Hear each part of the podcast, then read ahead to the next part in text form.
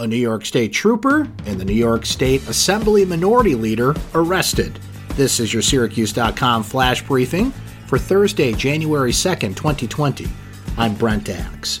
A New York State trooper was arrested for a summertime crash on the New York State Thruway that left multiple elderly people badly injured.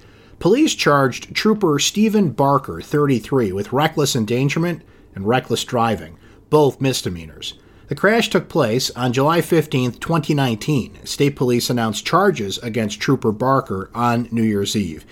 Barker rear ended a 2019 Dodge Caravan with five people in it. Four of the occupants were in their 70s. Two of the passengers had to be airlifted from the scene with serious injuries. The New York State Assembly's minority leader was arrested on drunk driving charges after a crash in Victor on New Year's Eve. Ontario County Sheriff's deputies arrested Brian Kolb, 67, and charged him with driving while intoxicated.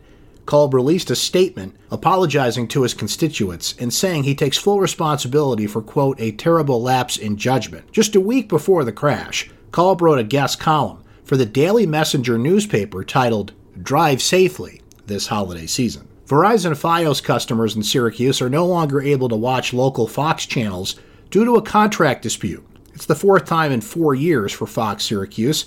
If the blackout lasts past February 2nd, then subscribers will not be able to watch the Super Bowl, which this year will be televised on Fox. That's your Syracuse.com flash briefing for Thursday, January 2nd, 2020. I'm Brent Axe. Have a great day, everyone.